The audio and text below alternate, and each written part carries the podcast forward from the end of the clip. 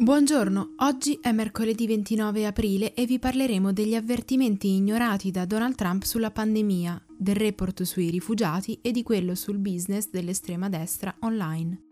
Questa è la nostra visione del mondo in 4 minuti.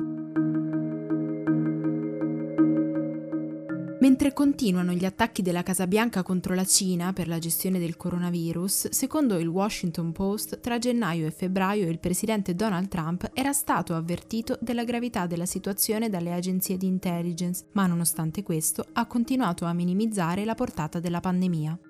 Intanto gli Stati Uniti si avvicinano al milione di casi, un terzo delle infezioni globali. In Nuova Zelanda hanno riaperto parzialmente alcune scuole, ristoranti e negozi di vendita al dettaglio e 400.000 persone sono tornate al lavoro.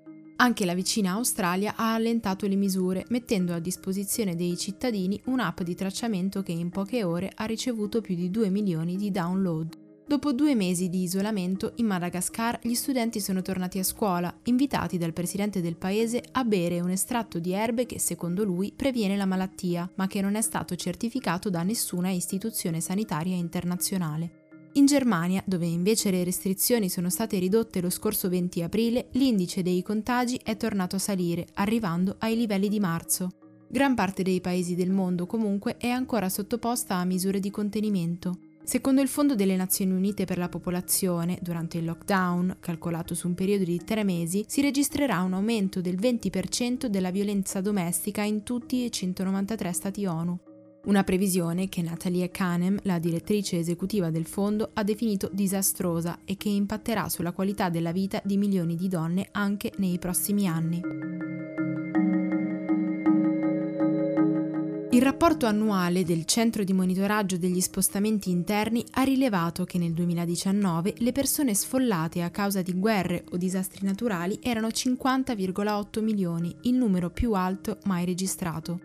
Di questi, la maggior parte, circa 45 milioni, sono rifugiati all'interno del proprio paese, mentre gli altri 5 milioni si trovano fuori dalla propria terra d'origine.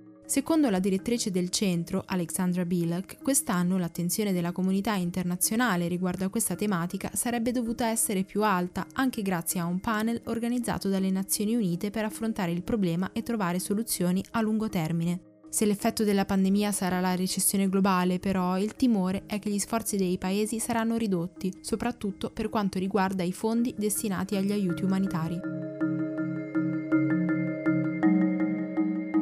Accusato negli Stati Uniti di traffico di stupefacenti e corruzione, Tarek El-Assami è il nuovo viceministro dell'economia e ministro del petrolio del governo di Nicolás Maduro in Venezuela.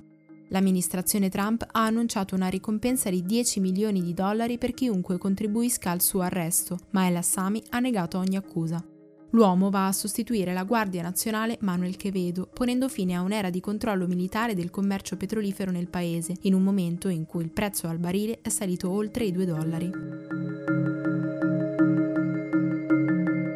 Un recente rapporto del Center for Media and Democracy ha messo in luce la scomoda posizione delle piattaforme di pagamento e commercio online, le quali servono gruppi d'odio dichiaratamente razzisti, sostenitori delle teorie sulla sostituzione etnica e modelli di riferimento per terroristi come Brenton Tarrant o Dylan Roof. Tra queste figurano Donorbox e Amazon, dove è possibile acquistare e persino ricevere gratuitamente per gli abbonati Kindle pubblicazioni autoedite che incitano alla guerra razziale, tra le altre cose. La compagnia di Jeff Bezos si è difesa sostenendo che anche le opere criticabili possono trovare spazio nel libero mercato, anche se Amazon si impegna a rimuovere i contenuti che non rispettano le linee guida. Dopo 20 mesi dal drammatico crollo del ponte Morandi di Genova, che ha causato la morte di 43 persone, ieri è stata completata la struttura di acciaio del viadotto. Nei prossimi mesi si procederà al completamento del manto stradale e alla fase dei collaudi. Disegnata dall'architetto Renzo Piano e realizzata da Per Genova, la società formata da Fincantieri Infrastructure e Salini in Pregilo, la struttura dovrebbe essere completata definitivamente il prossimo luglio. Nel frattempo proseguono le indagini della magistratura atte ad accertare le responsabilità del disastro. A febbraio la Guardia di Finanza ha acquisito, su mandato della Procura di Genova, i verbali del testimone di giustizia Gennaro Ciliberto, il quale sostiene che le infiltrazioni camorristiche nei lavori affidati ad Autostrade per l'Italia abbiano impedito la corretta manutenzione di questo come di altri tratti della rete. Per oggi è tutto. Da Antonella Serrecchia e da Rosa Uliassi, a domani.